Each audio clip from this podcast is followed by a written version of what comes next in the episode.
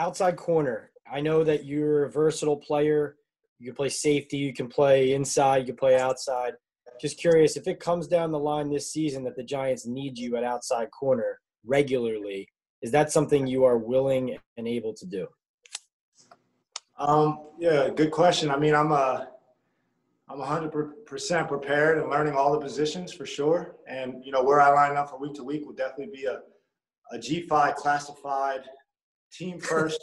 Joe Judge will tell you later type uh, answer. But yeah, I'm prepared. I played outside corner a lot of years in this league. Um, I started outside corner Super Bowl before, so I've had experience at it. I played outside corner at Rutgers for four years, right down the road. So I definitely have experience at the position for sure. But um, uh, if the team asked me to play that, um, I'll definitely, I'll definitely do that. Thanks. Dougie. Hey, Logue, welcome home. Oh, Dan Duggan. I knew this guy when he was the beat writer trying to get a story at Rutgers, man, when he was 21 years old, wet behind the ears. What's up, Dan? Welcome. Um, kind of to follow up on Pat's question, um, you know, can you describe your evolution a little bit? I know it came out that you kind of view yourself as a safety. Just how, how that's kind of gone for you as your career has progressed. It's been it's been a lot of fun. I mean, I think the evolution is uh, to be a DB and, and study all the positions and the arts of it. And like we talked about, I played perimeter corner a lot in my career. I obviously uh, played played a slot position, safety. So it's just part part of my game, and whatever the team needs me to do from week to week, I think gives great versatility with myself and Jabril Peppers. Julian Love's a former corner uh, playing safety. Um, so I think that gives us position flexibility. And honestly, Dan, this is a matchup league. Like this isn't 1980s football where you go out there and you got four positions, you got four, you know, four, you're on a four-three, which is two safeties and two corners. I think, I think you know the game's evolving a little bit, and I think the more position flexibility you have, I think gives you the ability to do more stuff on defense. Thanks, Logue. Art. Hey, Logan. Hey, Um, I'm just curious. Obviously, you agree a, a week ago. What has been the timeline for you since then? How much of a catch up game have you tried to accelerate in terms of getting ready with this playbook? Uh, I mean, were you in here this, this weekend trying to catch up? right. Just kind of give us a, a scene setter of what this last week has been like for you to try to get into this uh, program. Yeah, obviously agreed to terms a week ago. Um, with you know COVID testing and all that, I begged for an iPad. They gave me one, and I've been studying film about 20 hours a day, um, variety of positions.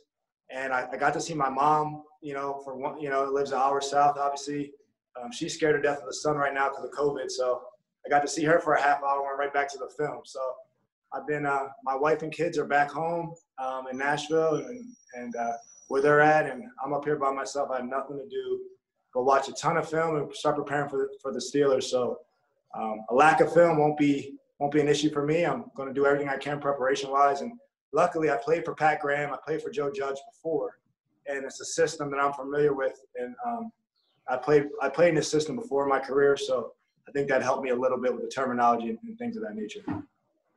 Cool. Thanks, man. Don Levy. What's up, Logan? Going on, man. Hey, uh, tell me uh, what.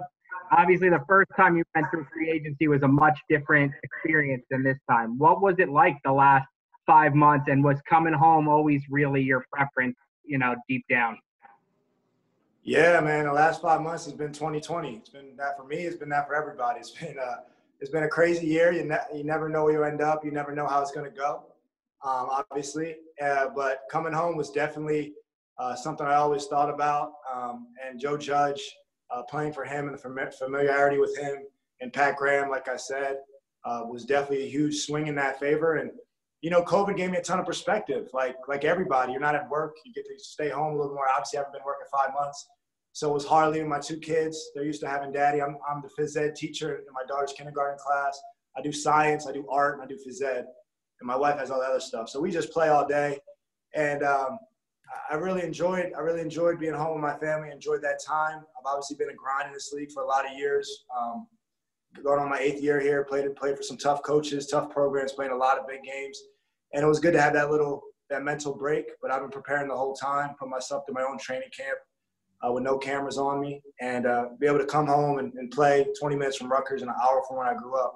I mean, it's a dream come true. I'm so grateful for the opportunity, honestly. Cannon Hey, how you doing? What's going on? Two quick questions. Has Greg been in touch with you at all? And the other question is, when you're with a new team, do you feel like the odd man out for X amount of time? Yeah, um, uh, Greg, meaning Schiano, yeah, Coach Schiano reached out. Uh, he definitely congratulated. He had, happy to have me back in the area, and I was ecstatic. And we definitely we definitely exchanged texts and talked about that. I thanked him for that.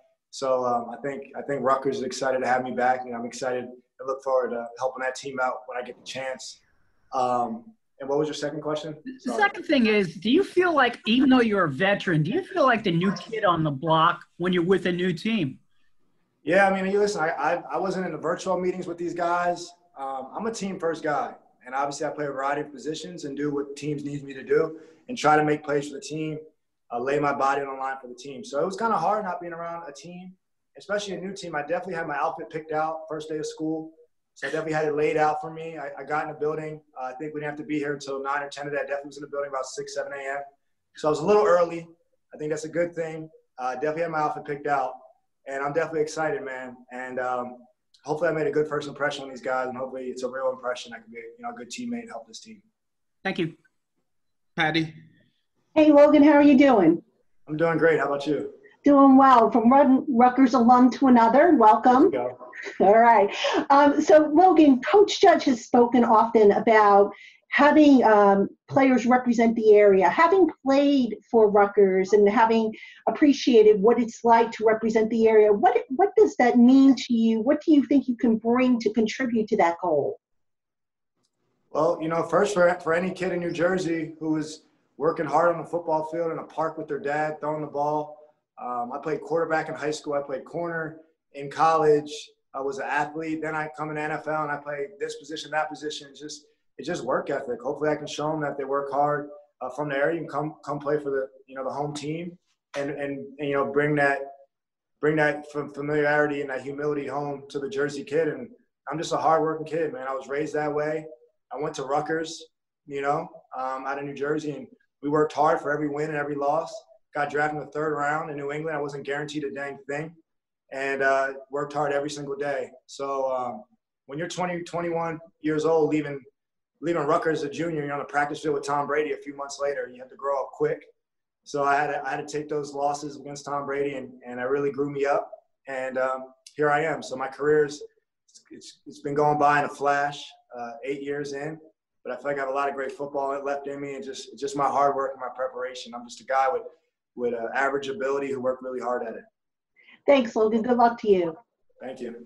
We got time for two more, Jordan and Rock. Jordan. Hey, Logan, welcome.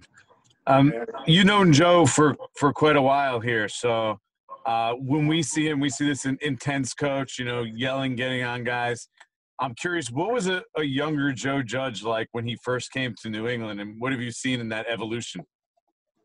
Well, his his language didn't clean up, so he definitely spoke the same. Um, he definitely uses a couple of profanities every other sentence. So, so, he came in day one and was willing to get, and he was getting on guys. You must guys must have been like, "Wow, this is, this is pretty intense." yeah, day day one, he definitely was like that. He was he was intense. Um, he was an assistant special teams coach, and I was on special teams a lot as a rookie in New England.